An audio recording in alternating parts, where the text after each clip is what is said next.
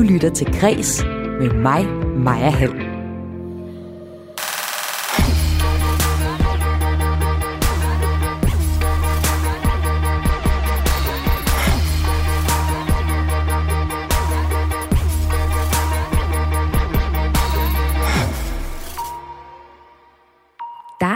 Godt nyt til alle danskere, danske beliebere, altså fans af den kanadiske popsanger Justin Bieber. Det er nemlig blevet offentliggjort, at han kommer til Danmark næste år. Og sammen med en af landets største beliebers, der tager jeg et portræt af en nuttet barnestjerne, der blev til en bad boy, der blev til en sat mand og voksen musiker. Den historie, den kan du høre i dag i dit daglige kulturprogram Kreds her på Radio 4. I løbet af den næste times tid, så får jeg også besøg af instruktør Anna Emma Havdal i portrætserien Stil som en kunstner. Anna Emma har stjålet fra den australske rockgenre øh, Nick Cave til hendes nye komediedrama Venus-effekten, der har premiere på torsdag, det taler jeg med hende om. Og sidste udsendelsen, der dykker jeg ned i kærestesorg, der er et øh, trendy emne i populærkulturen. Men allerførst her i Græs, der skal du høre nyheden om, at Vestegns-rapperen Tessa har vundet en international pris, en MTV-pris. Jeg hedder Maja Hall. Velkommen til Kres.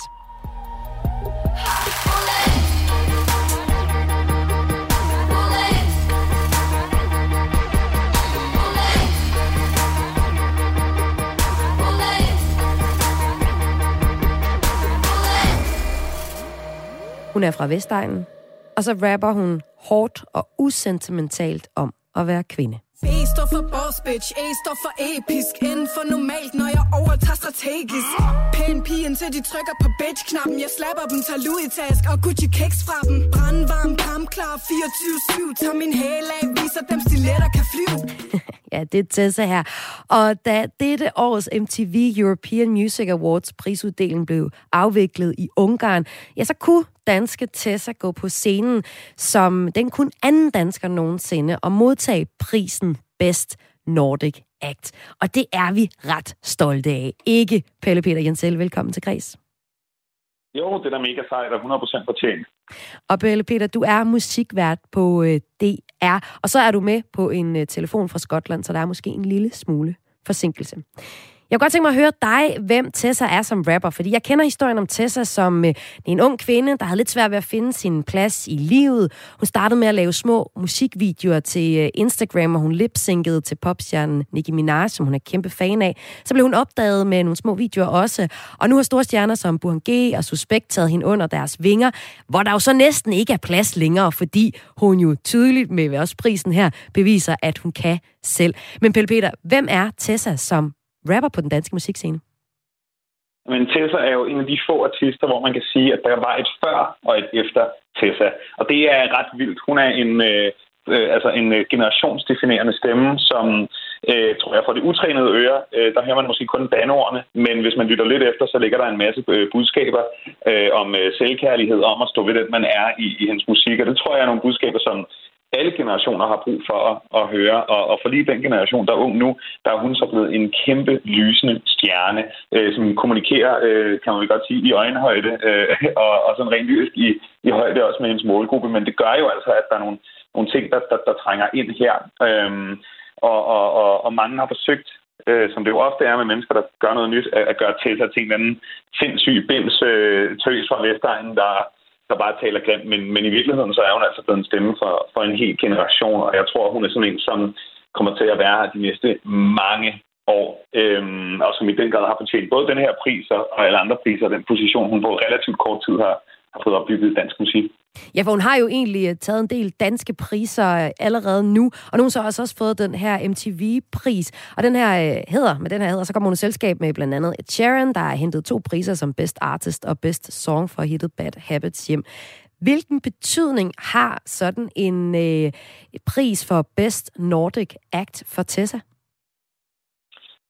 Jeg tror mest af alt, at det, det, det, det er et skulderklap og, en, og et tegn på, at hun har rigtig mange fans og en masse fans, der vil gå, gå ud og kæmpe for hende, fordi det er jo en form for popularitetskonkurrence. De her priser bliver uddelt via afstemning.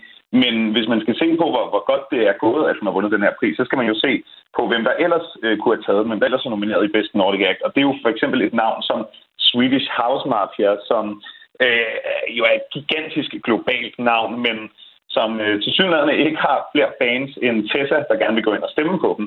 Så det, man kan sige, det er, at, at, at det i hvert fald er et fingerpræg om, at der er rigtig mange mennesker, der gerne vil, vil, vil, vil kæmpe for hende. Øhm, det er ikke en pris, der bliver vist i det store show. Det er, det er sandsynligvis en pris, der bliver vist i den nordiske udgave af showet, når, når, når, når den bliver kørt hen over skærmen, øh, og, og er en måde for MTV også at få omtale på i de forskellige øh, kontinenter, således at øh, der helt sikkert også er en German Award og så videre, så, så, så, således at vi nu står og taler om det, inden at øh, showet bliver vist. Men, det er rigtigt. Vi taler men, jo også om MTV, men vi taler jo også om Tessa.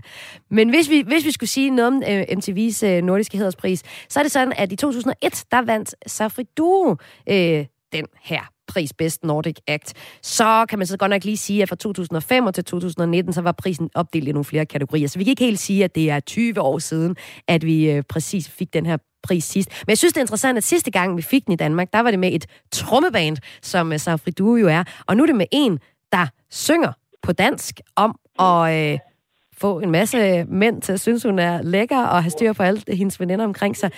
Øhm, Pelle Peter, hvad siger den nordiske, altså hvad siger det om den nordiske musikscene, at hun kan vinde den her pris, til trods for, at hun synger på, på dansk? Jamen, jeg tror, det siger noget om, at hun, som sagt, øh, har en, en, en fanskare, som vil kæmpe for hende, fordi den er altså uddelt på baggrund af, hvem der får flest mennesker ind og klikke på en hjemmeside. Øh, og det har så været Tessa, der gjorde det. Og, og, og det i sig selv er, er interessant, fordi det, det skal man overhovedet ikke øh, tale ned. Fordi det gør jo netop, at Tessa er ikke bare en eller anden, man lige hører fredag aften, når man er fuld.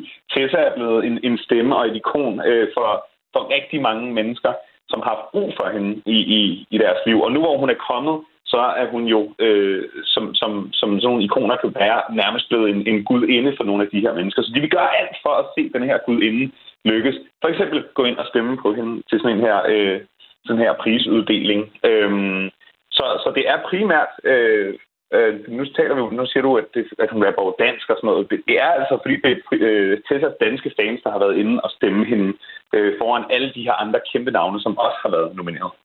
Så øh, Tessa har øh, større, en større fangruppe på en eller anden måde, i hvert fald mere dedikeret end Swedish House Mafia, kunne vi næsten øh, konkludere på baggrund af det her. Tusind tak, fordi du var med her i Kreds, Pelle Peter Jensel, som altså er øh, musikjournalist på DR. Også Drew Sycamore, som også er en dansk musiker, var nomineret i kategorien Best Nordic Act, men som altså Tessa fik til MTV Music, European Music Awards.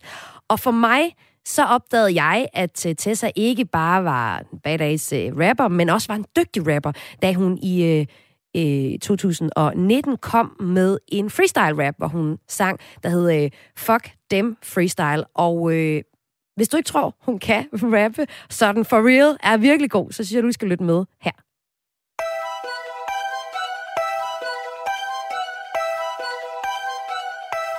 Okay. 26, så fuck dem alle sammen alle sammen. Min skid slår deres laver mindre, som er jeg den bedste af de værste. Fuck dem alle sammen. Venner, de venner, de venner ender som fjender. Fortæl mig, hvem er nu med mig, hvor dem jeg kaldte veninder? Jeg kan tilgive, men ikke glemme. Der er banket på en gang, hvor de ikke hjemme. Dybt inde i min sjæl, der kan jeg føle det. Den der helt speciel, fuck den følelse. De sad bag os, jeg væk for længst. For mit bundniveau er højt som en teknofest. Ah, uh. Hjernedød kællinger har deres egne fortællinger. Tror de bitches kan vælte mig, tror vi sikkert de kender mig. Sidst jeg så dig, var du en hater. Nu er du i min DM og vil gerne hænge med mig. Iskold, jeg vil vise folk, så min mor kan blive stolt. Mit show, du kan få en birol. Mit navn er på gaden, kald det blokbogstaver Jeg leverer det, mit postnummer kræver 6 og 77, så fuck dem alle sammen. Lav kaos, fuck dem alle sammen. Min skid slår deres laver men der som mærsk jeg den bedste af de værste Fuck dem alle sammen om lidt, der skal det handle om kærestesorg i popkultur, serien Fantomforhold på Sige, bogen 112 for knuste hjerter og lokale sorggrupper for folk med kærestesorg er dukket op flere steder. Vi ser i samtiden flere eksempler på, at vi begynder at tage kærestesorg mere alvorligt. Men det har man faktisk altid gjort i litteraturen. Det fortæller en litteraturformidler, jeg har med i programmet her om lidt. Og hun anbefaler også tre gode bøger, der behandler emnet. Men før det, der får du portrætserien Stjæl som en kunstner. Det er en serie, hvor jeg har baseret på det gamle ordsprog. Gode kunstnere låner, men store kunstnere stjæler. Her dykker jeg sammen med kunstnere ned i nye værker og hører, hvem de har stjålet fra. Og min næste gæst, hun har 20 stjålet fra Nick Cave.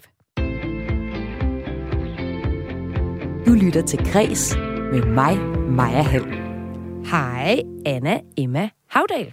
Hej. Og velkommen til Græs her på Radio 4. Tak skal du have. Og tillykke med øh, filmen Venus-effekten, som har premiere på torsdag. Det er rigtigt. Den er du nemlig instruktør på, og det er derfor, du er med i Græs i dag. Du er min gæst de næste 20-30 minutter her i, øh, på Radio 4 i portrætserien Stjæl som en kunstner, fordi du har stjålet fra nogle rigtig spændende ting til din nye film.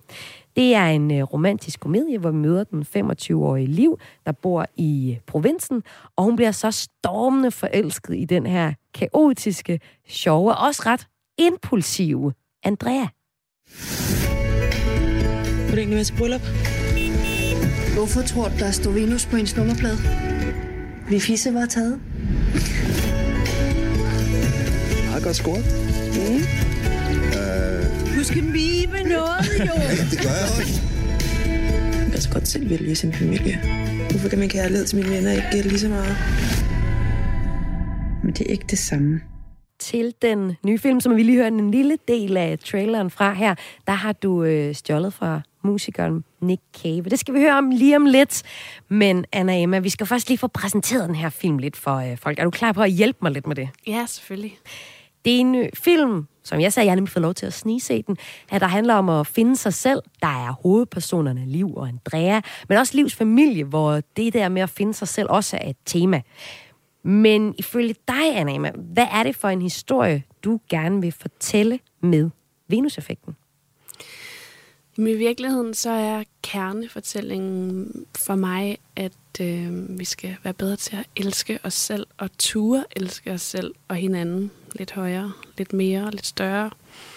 Øhm, og ikke lade os hæmme af de normer og roller, vi vokser op i. Og øh, for at fortælle en historie, så er der jo som sagt de her to hovedpersoner, der finder hinanden, og så også hele Livs familie. Øhm, hvis Liv så er den her, som jeg vil beskrive, sådan en, en gæv kvinde, der bor trygt og rart tæt på familien øh, på landet, som sådan en familie, hun jævnligt spiser med, og så arbejder hun også på forældrenes øh, generationsgardneri. Hvem vil du så beskrive, eller hvordan vil du så beskrive Andrea, som er, er kvinden Liv møder i den her film? Andrea, hun er rødløs. Hun er forvirret. Hun er sårbar, men hun skjuler det rigtig godt. Hun er sådan en kvinde, der har mange masker, og er meget dygtig til at bruge sine masker, og bruger dem meget aktivt i livet, til at gemme sig bag, til at komme igennem problemer med, hvor liv er lidt mere maskeløs, og ikke kender alle sine masker endnu, og først er ved at opdage nye sider af sig selv, som Andrea kommer og hjælper hende med at opdage. Der er, der er, der er Andrea brug for øh, at hvile i sig selv, som liv gør. Det er jo meget klassisk øh, romantisk komedietræk, at det to mennesker, der skal lære noget af hinanden, som finder hinanden i kærligheden. Og øh, Liv, som er den ene af vores hovedpersoner, hun har i begyndelsen af filmen et forhold til en fyr. Andrea, hun kommer så ind i hendes liv, og hun, Andrea, hun kommer fra sådan en øh, stor København-vennegruppe, har jeg lyst til at sige, som bruger øh, sine venner som familie, fordi hendes egen mm. familie ikke rigtig er til stede.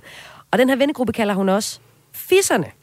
Og i vennegruppen er der flere lesbiske par. Det er sådan nyt for Liv, der for eksempel bliver drillet med, at hun kender, kun kender til lesbisk sex fra den franske film Adèles Liv, som jeg også tror var en af de første gange, jeg så lesbisk sex i lang tid på øh, det store lærred. Mm. Køn og seksualitet, det er sådan en øh, underliggende faktor i familien. Men du har tidligere sagt, at det ikke er en spring ud som lesbisk historie, men en spring ud som sig selv historie. Mm. Anna Emma, hvorfor er det vigtigt for dig, at det er en spring ud som sig selv historie?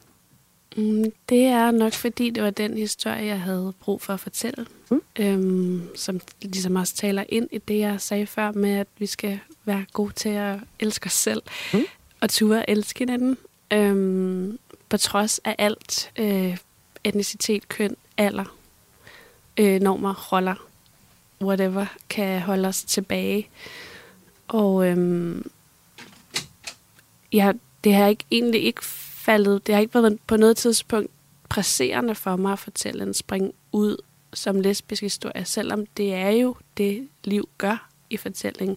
Men under det, så sker der så meget mere med hende end seksualitet, og det, som er svært for Liv, er også, at hun helst ikke vil puttes ind i en boks på grund af sin seksualitet. Øhm, så, det er jo, så det reflekterer jo ligesom også ind i den fortælling, jeg gerne vil lave, hvad det er, hovedkarakteren ligesom dealer med. Hun siger til sidst i filmen, jeg tror ikke, jeg er lesbisk nok til at være lesbisk. Ja. Øhm, og hendes bror, som er homoseksuel, øhm, siger, men du kan jo godt bare være liv. Og det er der, det går op for hende, at hun ligesom øhm, øh, ikke behøver at lade sig styre af det, som samfundet forventer af hende, hvis hun siger, at hun er lesbisk. Altså, Anna Emma, jeg er vildt glad for, at du nævner lige præcis det citat, fordi det synes jeg bare sagde så meget om den film. Altså det her med, øhm, at øhm, ikke at være lesbisk nok. Jeg tror egentlig, der er mange, der kan forholde sig til det der med, at der er så mange samfundsgrupper eller kasser, man kan være nede i, men man kan godt være i tvivl om, man er øh, veganer nok, eller socialist nok, eller liberalist nok til at passe ind i en gruppe og være det nok.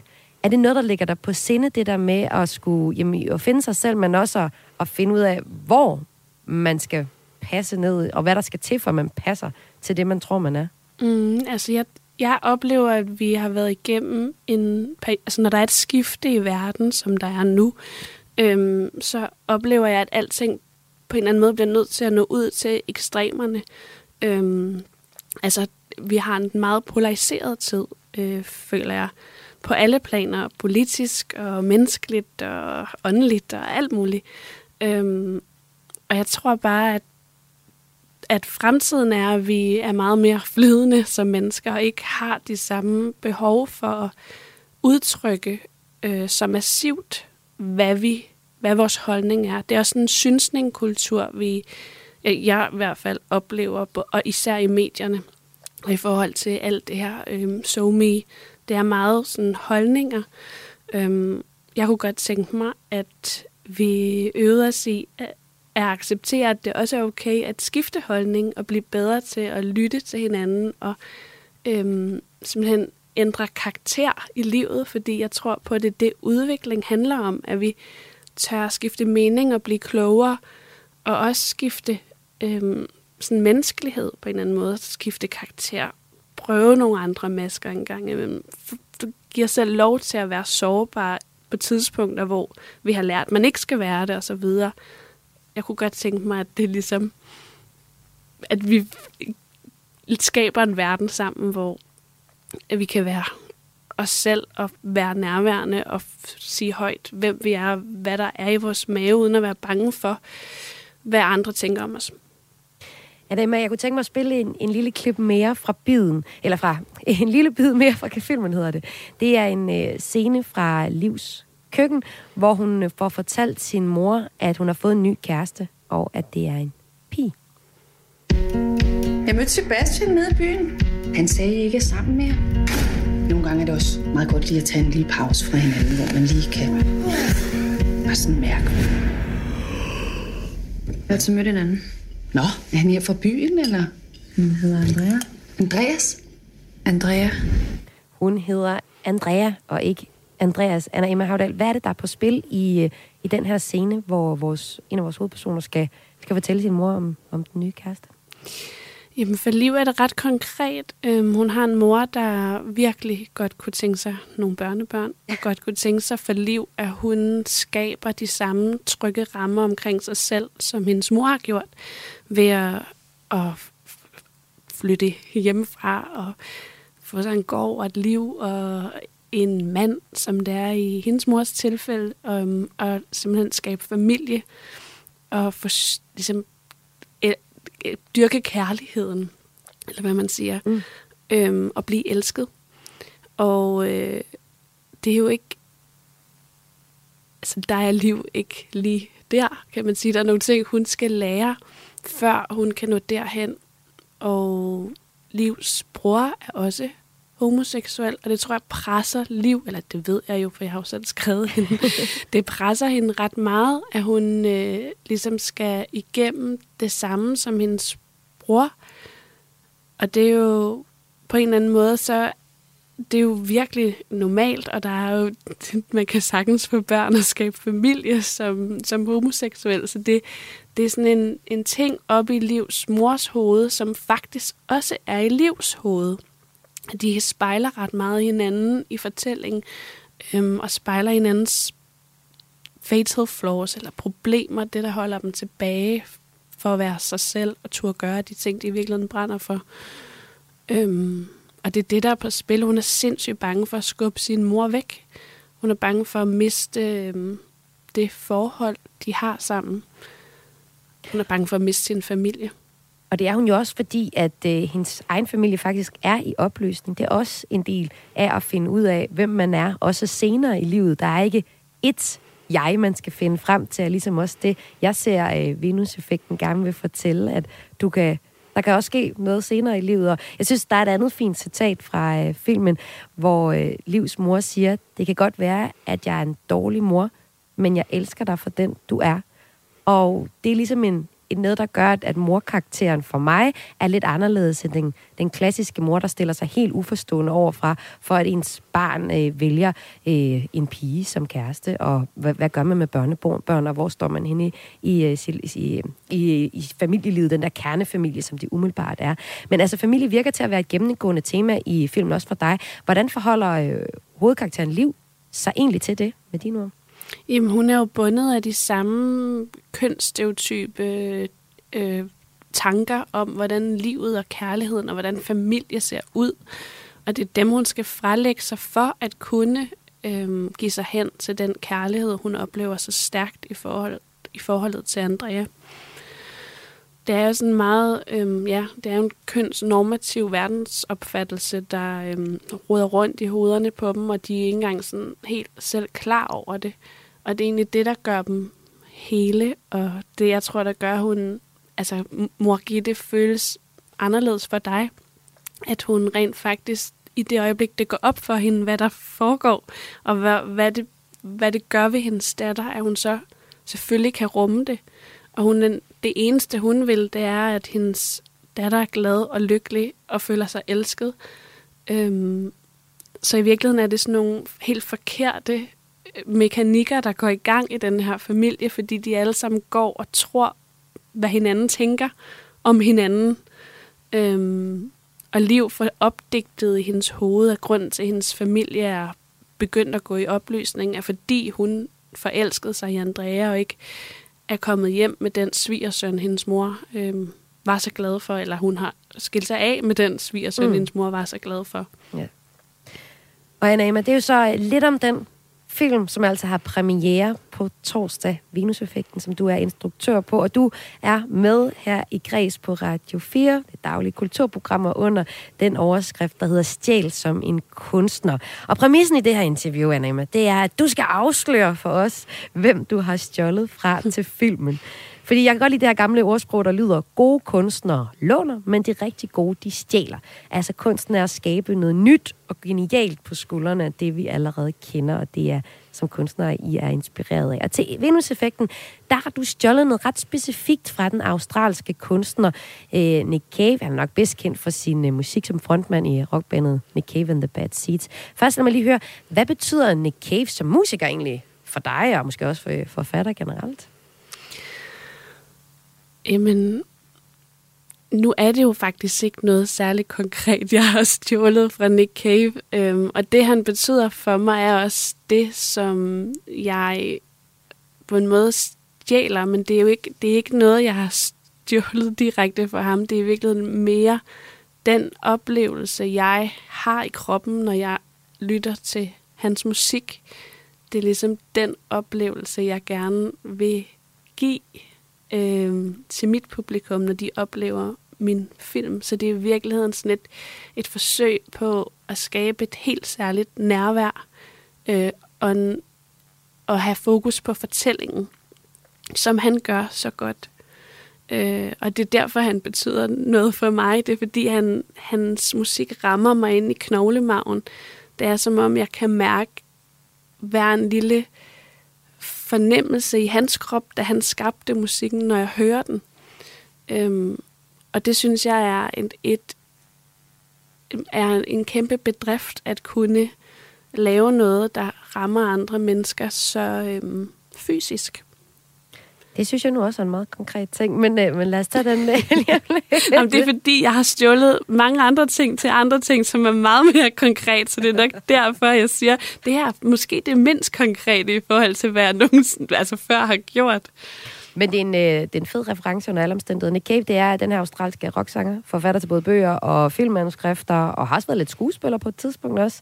Øh, han har nogle sådan nogle ret, vi kan høre det lige om lidt på et nummer, som du har valgt, vi skal lytte til, sådan nogle præget ret mørke stemninger. Han trækker mm. både på sådan country og punkrock og postpunk og salmer også. Men under alle omstændigheder, når man lytter til hans musik, så er det sådan et dyster univers, som umiddelbart jo egentlig står i kontrast til dit øh, mere humoristiske univers, uden at det er sådan uh, slapstick-humor, vi uh, mm. ser i Venus-effekten, altså den film, vi taler om nu. Men det, du så siger, det er, du, du vil gerne uh, lave film, og det, du stjæler fra Nick Cave, det er hans måde at være historiefortæller på, og mm. det med, at han har en meget personlig stemme i det, han gør. Og det skal vi komme med nogle eksempler på lige om lidt. Jeg har nemlig analyseret dig en lille smule, Anna Emma. Men altså, lad os lige prøve at få præsenteret noget Nick Cave, også for lytteren. Du øh, har valgt et nummer, der hedder As I Said Sadly by Her, um, Annie Cave of the Bad Seeds. Prøv lige at sige, hvorfor har du valgt lige præcis det her nummer? Hvad er det, det viser, at han kan i forhold til historiefortællingen? Jamen, nu vil jeg ikke gå ind i nogen analyse, fordi jeg er ikke en særlig god analytiker. Jeg er sådan en, der oplever med min krop. Mm. Øhm, men, øh, men den gør lige præcis, den her sang gør ved mig præcis det, som Willi har talt om. Jeg kan mærke den her, selv hvis jeg ikke forstod teksten selv, hvis jeg ikke kunne øh, forstå den historie, han fortæller øh, i musikken, så er det som om, jeg vil alligevel forstå den. Jeg vil bare forstå den med min krop. Hvordan det? Øh, jeg ved ikke, det, det rammer bare, øh, det rammer mit nervesystem. Men lad os øh, prøve at høre det her. As I said, sadly by her. Et nummer af Nick Cave and the Bad Seeds. Og øh, lige om lidt så taler jeg videre med Anna Emma Havdal, altså instruktør på den her nye film, Venus-effekten, der kommer på torsdag for premiere, om hvordan hun har stjålet Nick Caves måde at være historiefortæller på. Blandt andet, som han gør i den her. At the window through the glass She stroked a kitten in her lap and we watched the world as it fell pale. Softly she spoke these words to me with brand new eyes open wide. We pressed our faces to the glass as I sat sadly by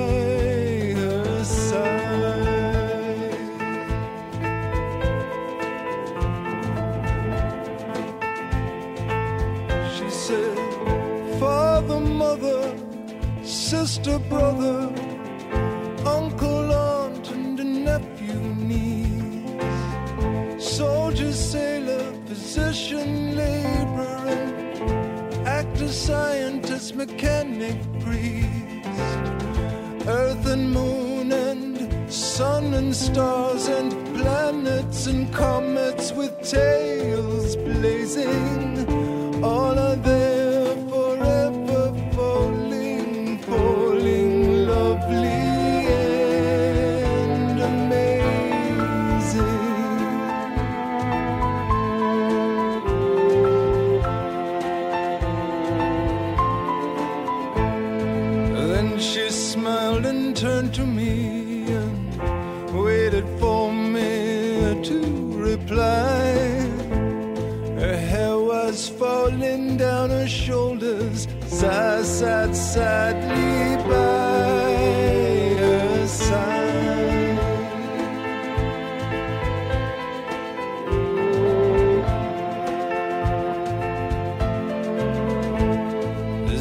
sat sadly by her side, the kitten she did gently pass over to me, and again we pressed her different faces to the glass.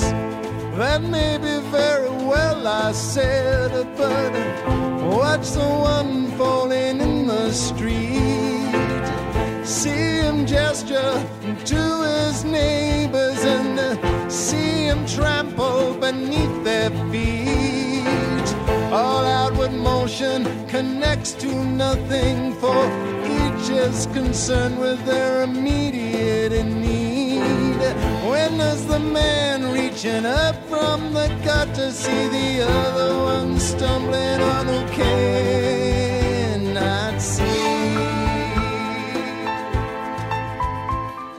Det vi hører her, det er As I Sat Sadly By Her Side af Nick Cave and the Bad Seeds. En nummer, som du, Anna Emma Havdal, har valgt, at vi skal høre for at prøve at forstå, hvad det er for en historiefortæller Nick Cave er.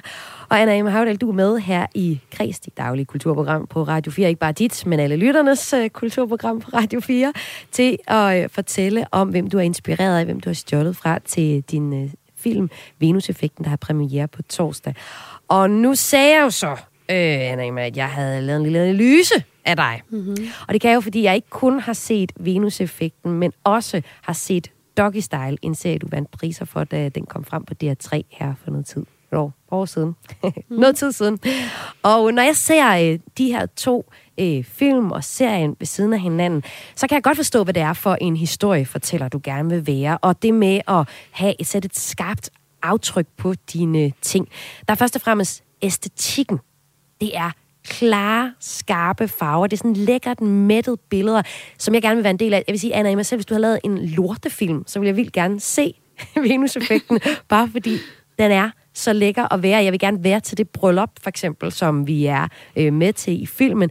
Det er så mega cool og tjekket og kikset. Det er jo et sted, hvor kiksetheden, den dyrker du. Og det er noget, du sætter øh, en dyd i, det er jeg helt sikker på, for det er ligesom skrevet ind både i alle de personer, som vi møder. Der er ikke nogen af dem, der er er perfekte mennesker. Det er folk, når de boller, så sidder der en sneakers øh, øh, fast på røven af dem. Det er brede trusser, det er særligt kvinder i forskellige øh, størrelser, og det er øh, det uperfekte. Det er også emnerne. Du udstiller både øh, de kiksede på landet og de smarte i København, men ikke på en, en stereotyp måde, men du prøver hele tiden at udfordre en lille, også en lille smule.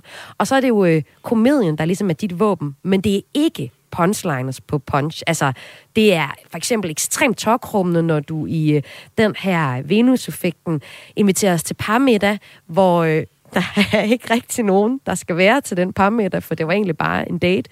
Men øh, lige pludselig, så sidder daten, den uvidende, og siger, jamen, øh, hvor lang tid har du øh, så været kærester med Liv?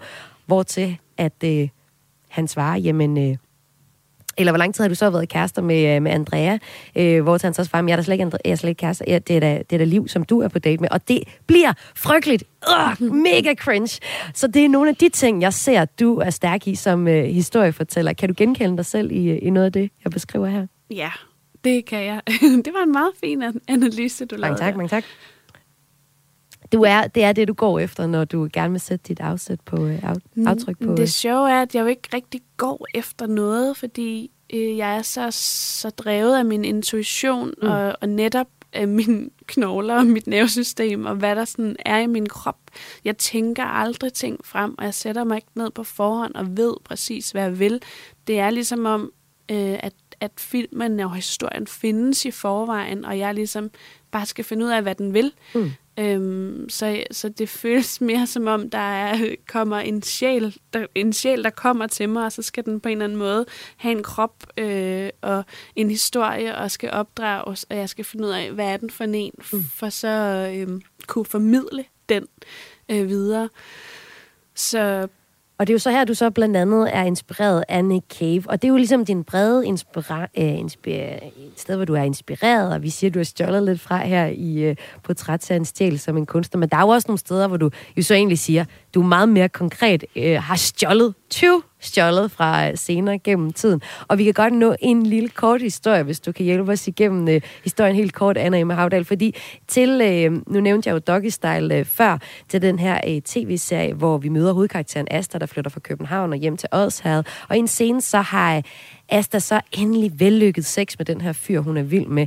Og øh, den scene, den har du for eksempel stjålet direkte øh, fra øh, Titanic-filmen, hvor jeg kan lige sætte lidt af lyden på her, ikke? Det er den her, de her dukkede ruder inde i den her bil, hvor Leonardo DiCaprio og Kate Winslet er sammen i bilen. Og det er mega svært at lave øh, dukkede ruder, kan jeg også forstå. Men det er noget, du er ret inspireret af lige præcis den her scene, og har hapset den et par gange. Jamen, jeg, Jeg har jo set den film i biografen, da jeg var ikke særlig gammel, og det var bare den scene, jeg gik ud med. Udover at der var rigtig meget vand i den film, ja. så var det bare den scene, der på en eller anden måde satte sig fast i mit system. Øhm, og da jeg så skulle lave den her scene med Asta og Bjarke i en bil, så var der jo ikke nogen tvivl om, hvad for en scene jeg skulle kigge på som mm. inspiration. Og derfor vælger vi også fuldstændig overlagt at dukke roderne til, hvilket var super svært. Øhm, og normalt så dukker sådan nogle roder jo ikke på den måde, ved mindre der er noget meget vådt inde i en bil, og slet ikke hvis bilen holder stille og er slukket, og det gjorde den jo i den her scene. Øhm, men der er ligesom på et tidspunkt i Titanic, hvor jeg tror, det er Kates hånd. Jeg er ret sikker på, at det er Kates mm, hånd. Mm. Er det nok sådan en klimaks i deres øh, sexakt. Ligesom glider ned af roden, den der dukkede rode. Og det har vi så kopieret i den her scene fra Doggy Style, hvor det så er Asters fod i stedet for, der glider ned ad roden på en ikke lige så sexet, ikke lige, lige så romantisk præcis. måde. Anna Havdal, der binder vi en smuk sløjfe på det her, for hvis man kan sige noget om, øh, hvordan du instruerer øh, film og serier, så er det det her med at lave det ikke lige så sexet og lækkert, men meget mere rigtigt og nærværende. Tusind tak, fordi du var med her i øh, Kreds på Radio 4. Selv tak. Og Anna Emma Havdal er altså instruktør på filmen Venus-effekten, som er premiere på torsdag. Og så talte vi så også her i øh, snakken om serien Doggy Style, og den kan man altså stadig streame på DR3. Om lidt får jeg besøg af en belieber, altså en fan af den kanadiske popsanger Justin Bieber. Justin Bieber er nemlig blevet offentliggjort på næste års Skanderborg Festival, og til giver han også koncert i København næste år. Men først skal det handle om kærestesorg. Du lytter til Græs med mig, Maja Hall. Kærestesorg bliver nemlig nu taget dybt seriøs i popkulturen. I den nye danske komedieserie Fantomforhold af Anna Jul møder vi alle, der har kærestesorg og finder en terapigruppe for det. Jeg har faktisk også startet i sådan en kærestesorgsgruppe for folk med kærestesorg. Vi lytter, tilgiver, guider, eller jeg guider, og, og I lytter og tilgiver. Fantomforhold, som du finder på streamingtjenesten Sige, er et ud af en række eksempler på, at populærkulturen nu tager emnet kærestesorg, øh, kærestesorg død alvorligt. Andre eksempler er for eksempel Pelle Peter Jensel og Maria Jensels bog 112 for knuste hjerter, eller det er podcasten Hjerteflimmer for voksne med Sara Bro. Derudover så er der også dukket lokale sorggrupper op for mennesker med hjertesorg. Men kunne man tilføje. I litteraturen har man altid behandlet emnet hjertesorg, så her er også noget inspiration at hente. Du får her tre eksempler på hjertesorg i litteraturen. Det bliver præsenteret af litteraturformidler på Silkeborg Bibliotek, Maria Louise Elgård Rasmussen, og det gør hun til min kollega Toge Gripping her. Maria Louise, det første eksempel, vi skal tale om, det er øh, romantisk hjertesorg. Og det er fra bogen Stolthed og Fordom af Jane Austen. Bogen er en klassiker fra ja. 1813. Mm, det er rigtigt. Og den er filmatiseret flere gange. Vi prøver lige her at lytte til en lille bid, der måske kan være med til at, øh, at sætte stemningen. Det er fra uh, tv-serieversionen fra 1995, som mange mener er den ultimative versionering. Mr. Darcy, allow me to present this young lady to you. She is the most beautiful creature I ever beheld. She's not handsome enough to tempt me. Hvad handler Stolthed og Fordom af Jane Austen om? Romanen den handler i korte træk om uh, Elizabeth Bennet og uh, Mr. Darcy, som må så grueligt meget igennem, før de ligesom finder hinanden. Man kan sige, at det, der er det store omdrejningspunkt i romanen, det er, at øh, familien Bennet har fire ugifte døtre, eller fem har de jo faktisk. Hun har fire søstre, Elisabeth. Og øh, de skal jo alle sammen finde sig en at gifte sig med, fordi det øh, var jo dengang sådan øh, overlevelsesgrundlaget for øh, en kvinde, og det skal også helst være et øh, passende parti, de finder sig, som øh, familien kan acceptere. Og så det her med den romantiske kærlighed, og at de også egentlig rent faktisk skal kunne lide den mand, de møder, det er måske sådan lidt sekundært, i hvert fald øh, for familien. Men øh, det er det ikke for øh, Elisabeth Bennet. Og i begyndelsen, der øh, bryder hun sig faktisk ikke særlig meget om Mr. Darcy, og øh, han bryder sig egentlig heller ikke frygtelig meget om hende. Så det er sådan lidt en, øh, en tiltrækning, som opstår på trods. Hvordan handler den om hjertesorg? Jamen, altså det, det kan man sige, det, det gør den, fordi de øh, skærer så meget igennem, inden de ligesom får hinanden. Øh, når den ene ligesom er, er ved at, at være der øh, i forhold til, at øh, vi skal være sammen, så er den anden der ikke helt. Så på den måde, så er det sådan en, en dans, der er også nogle gange er ret sorgfuld, som de udfører med hinanden. Og det var altså et eksempel på den romantiske hjertesorg. Nu skal det handle lidt om en eksistentialistisk hjertesorg. Her har du taget øh, den bog, der hedder Den tidsrejsendes kvinde med, og det er en bog, som også er filmatiseret, så lad os prøve at lytte til filmsiden af den her bog. I've known Henry since I was six years old. I remember the first day we met. Travel through time. In fact, you and I are friends in the future when you're a lady. There's no such thing as time travelers. Well, if you hang around long enough, you'll see me disappear. One second he was there, and the next, he was gone. Hvad er den tidsrejsendes kvinde for en fortælling, udover at den handler om en tidsrejsende og en kvinde? Det er en roman, som, hvor man ligesom skal, skal sluge øh, den forudsætning, at øh, den handler om en bibliotekar, der hedder Henry de Tamble, som har sådan en meget, meget sjælden genetisk sygdom, som, øh, så vidt jeg ved, findes den sygdom ikke i, i virkeligheden, heller ikke blandt bibliotekarer, men øh, det er sådan noget med, at han falder ind og ud af tiden, sådan helt ufrivilligt. Så lige pludselig så vågner han op et nyt sted, øh, ofte nøgen og øh, meget fortumlet, og hvilken tid er jeg i, og hvor er jeg? Øh, og det skal han så finde ud af. Og på en af de her øh, utilsigtede tidsrejser, der øh, møder han så øh, Claire Abshire som barn. Og han finder jo så langsomt ud af, fordi han af og til hopper rundt i tiden, at det er hende, han ender med at blive gift med. Så på den måde, så øh, bliver han egentlig ved med at besøge hende gennem tiden. Hendes tid øh, forløber ligesom øh, din og min, sådan temmelig lineær. Og øh, han dumper så ned på forskellige tidspunkter i hendes liv, indtil hun en dag møder ham i realtid, så at sige.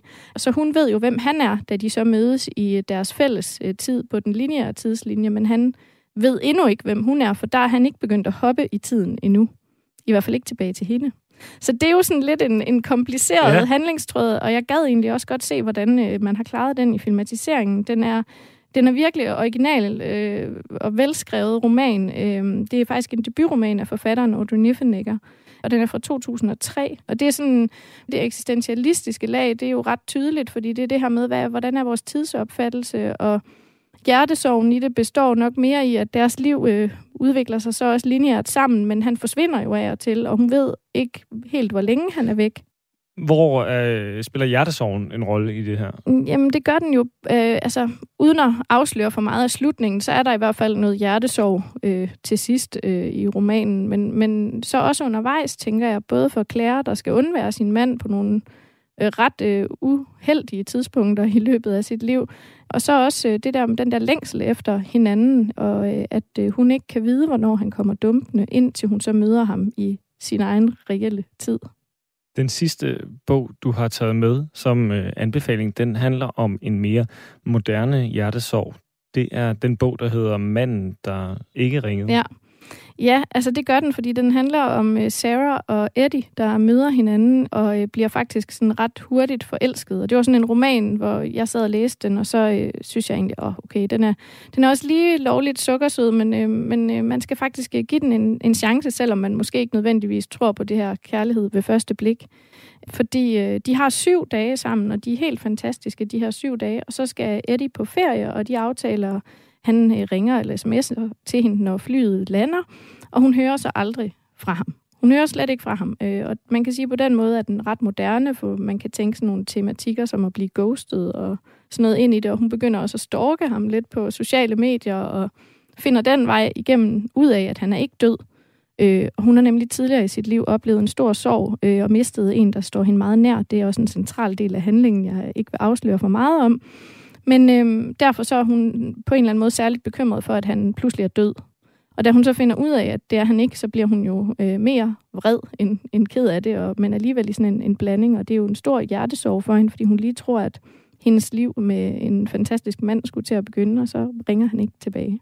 Hvorfor kalder du det moderne hjertesorg?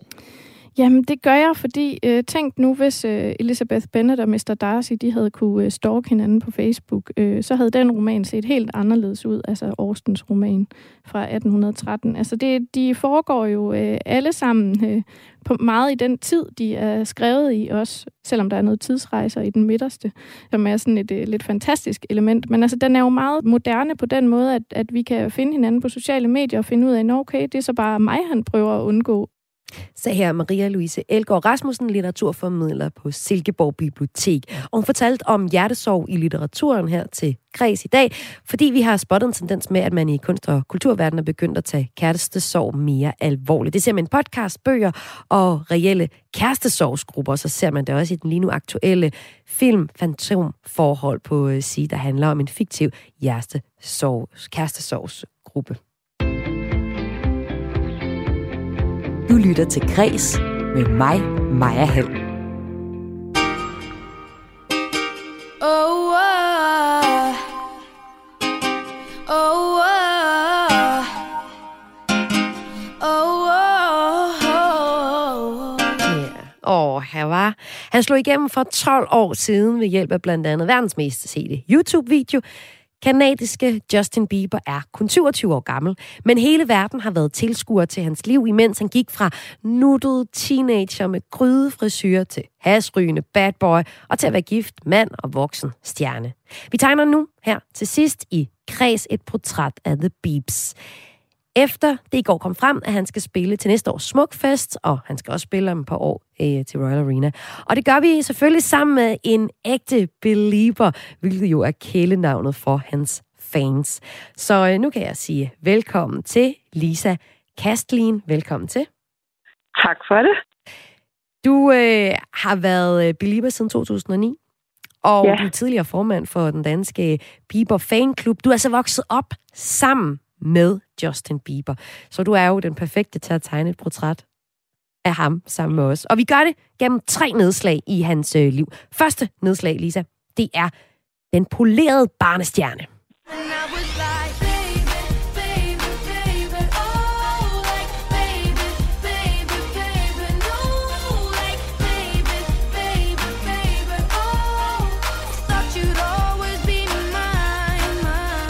Åh, Lisa, det føles som for tusind år siden, og lige for ikke så lang tid siden, det her nummer Det var meget nostalgisk. Ja, ikke også? Det var meget nostalgisk, Ja. jo. Det her, det var Justin Biebers øh, helt store gennembrud fra 2010, øh, og med sangen Baby. Og øh, musikvideoen blev den mest sete nogensinde på YouTube. Selvom øh, den ikke længere har den titel, så har, øh, har den pt. 2,6 milliarder afspilninger. Jeg ved ikke lige, hvorfor de har ændret, na- ændret titlen, men det er altså det. Det er så mange afspilninger, den har lige nu. Og øh, Lisa, du har været med fra starten. Hvad var det, der var så interessant ved den her unge, unge Justin Bieber, som vi lige har hørt, hørt lidt med? Altså, jeg tror for mig, så handlede det rigtig meget om, at han var øh, forholdsvis øh, relaterbar. Det var en person, der, øh, der på en eller anden måde var i øjenhøjde, fordi at han har haft en super normal opvækst ude for Hollywood, og har også haft sine fair shares af kampe i livet. Og for mig var det i hvert fald det her med at kunne se på et menneske øhm, og se lidt af mig selv. Og øhm, du blev så stor en øh, Bieber-fan, at du skabte Facebook-fansiden for øh, Bieber kaldet Justin Bieber Danmark, der i sin storhedstid havde en million øh, medlemmer. Hvad var det for et fælles... Altså, hvad skrev I om på den fanside? For det danske community var det egentlig essentielt det, det handlede rigtig meget om at skabe det her community. Så at skabe et fællesskab, hvor det er, at vi havde noget at dele den her fælles interesse med. Og meget af det lå også i en interesse for promoveringen og en interesse i at kunne løfte Justin til det højeste niveau øh, overhovedet muligt i Danmark. Og det var jo så også de ting, der var vores fokuspunkter. Jeg havde siddet sammen med en veninde, så vi stod for det sammen. Hvor- Hvorfor ville I det? Jeg tror bare, der var, for mig var der en interesse i musikken, og der var en interesse i, i mennesket som helhed, ja. som gjorde, at, øh, at, at det var noget, der gav mening at dedikere min tid til i den alder. Men han var bare en lille dreng. Men du synes bare, han var for Han var fed? bare en lille dreng. Ja. Men jeg synes bare, han var for fed. Ja. det kan vi jo så godt sige. Det Ja, sjove er, at jeg jo faktisk ikke kunne lide Baby. Men jeg var jo one less lonely girl pigen, ikke? Åh. Oh. Ja, ja. Okay. Nå, lad os tage øh, andet nedslag i Justin Biebers øh, meget korte karriere, jo indtil videre. Han er jo kun 27 år gammel, ikke? Men altså alligevel 12 år, så der er også noget at tage. Andet nedslag, det er Justin Bieber, der bliver en rigtig bad boy. Why don't you listen to what I have to say first? And then maybe you'll tell me yes or no. I don't have to listen to anything you have to say. You remember being in Australia ever? I don't know if I've been to Yeah. Australia. Det vi hører her, det er et klip fra en afhøring af Justin Bieber fra 2014. I årene 2012 til 14 var der især opmærksomhed omkring øh, Biebers problemer med loven. Det var hashmisbrug, kørsel under indflydelse af stoffer, alkohol, herværk mod sin nabos hus og sådan lidt forskellige hyggelige ting der. Hvad, hvad var det som øh, belieber, og altså hvordan var det at være vidne til hans mange problemer? For I fik jo ødelagt hans, altså det der billede af, at han var helt perfekt. Ja, jeg tror for folk, der var lidt yngre, der var det nok ret hjerteskærende at se, øh, at se en største idol gå igennem sådan en periode. Øh, jeg var jo på samme alder som ham, og gik egentlig også lidt selv igennem en, en rebelsk periode i samme tid. Så, så for mig var det ikke så absurd, og slet ikke, når man tænker på, øh, på, på de ting, han har gået igennem som menneske, og den måde, han er blevet kendt på. Ja, så det her med, at han har fået så ekstremt stor succes i en uh, ung alder, det er det, du mener med, hvad han er gået Præcis. igennem. Ja. Nemlig, men, ja. Men altså, forsvarede I så uh, Justin Bieber, selv når der kom uh, nogle, uh, nogle grimme historier om, at han ikke havde opført sig, ført sig særlig godt, faktisk virkelig dårligt? Jeg vil sige, åh, den var svær, ikke? Fordi der var jo mange af tingene, der måske helt moralsk ikke var okay. Men hvad vi prøvede, hvad jeg prøvede at gøre allermest, det var at tænke på, at der, der er rigtig mange historier, der kan blive blæst hurtigt op. Hmm. Så jeg tog tingene lidt med et grænsalt. Så I forsvarede ham også lidt, som for, for ligesom at du siger her, han har gået igennem meget som øh, en ung barnestjerne. Ja, jeg synes, det er super vigtigt at tænke på, hvad det er, han faktisk har gået igennem, for det er jo det, der udgør hans handlinger. Mm. Så selvfølgelig var der en form for forsvaring. Det var der. Så er der så øh, den voksne mand, Justin Bieber, hvis man kan sige en 27-årig fyr af det. Det er en Justin Bieber, der tog en albumpause på fem år, og øh, nu er gift, og øh, ligesom har fundet succesen igen. Jeg kan huske, der var sådan en anden øh, frygtelig koncert, var det i Sverige eller Norge, hvor men der ikke rigtig, der var, man kunne ikke rigtig få noget ud. Var du til den koncert, hvor det gik helt, helt skævt? Jamen, det var i Oslo, ja, ja. vi var der faktisk selv, ja. hvor det var, han, øh, han gik ud af, ja, det var meget dramatisk. Jamen, hvad var det, der skete?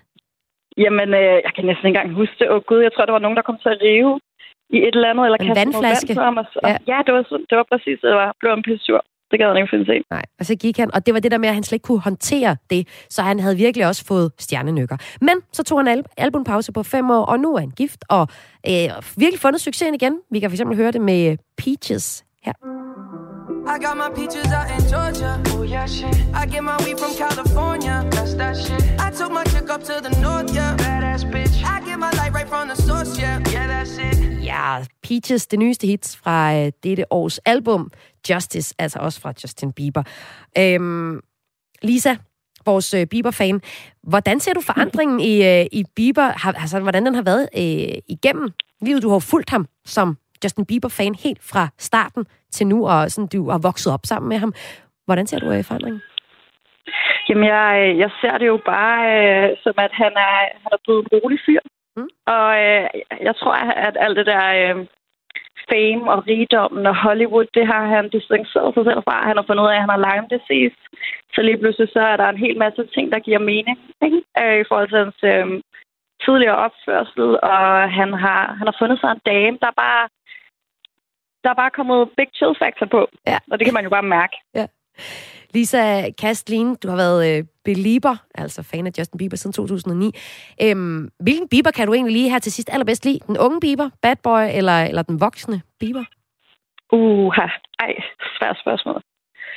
Øhm, jeg vil stå spurgte en lidt yngre Lisa, så var hun jo super fan af The Bad Boy. Ikke? Ja. Men, øh, men jeg, jeg synes, det er dejligt at se, at han har fundet hvile i sig selv, så det bliver jo, det er jo nok favoritten. Ikke? Det er, hvem han er nu. Det er den voksne Bieber, den voksne som du Bieber, har ja. fulgt, og måske også ligesom kan spejle dig selv i stadig. Ja, ja. ja det kan jeg sagtens. Ja. Lisa Kastlin, tusind tak, fordi du var med her i Kreds på Radio 4. Tak, fordi jeg måtte. Og øh, Lisa, hun var med i øh, programmet til at tegne et portræt af Justin Bieber. Hun har været belieber, altså fan af Justin Bieber siden 2009.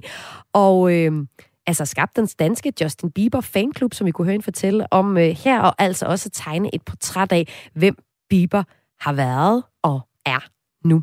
Hvis du selv er belieber, eller bare blevet lidt nysgerrig på ham, Justin Bieber, der, så kan du glæde dig til, at der kommer flere muligheder for at opleve ham live de næste par år. I 2022, altså til næste år, så er det øh, til Smukfest i Skanderborg, og i 2023, der tager han på verdensturné og kommer forbi Royal Arena til to koncerter. Så er der altså mulighed for at opleve til Justin Bieber. Kreds er øh, færdig for i dag. Programmet her, det var tilrettelagt af Lene Grønborg Poulsen, Toge Gribing og Tjelle Vejrup. Og jeg har været din vært de sidste 55 minutter her på dit daglige kulturprogram Kreds her på Radio 4. Hvis du har et øh, tip til mig, jeg hedder Maja Hall, så tøv ikke med at sende mig en mail på kreds radio4.dk, k r a e s radio4.dk, hvis du har en god idé til, hvad du mener, vi skal tjekke op på øh, her på kulturprogrammet Kreds på Radio 4.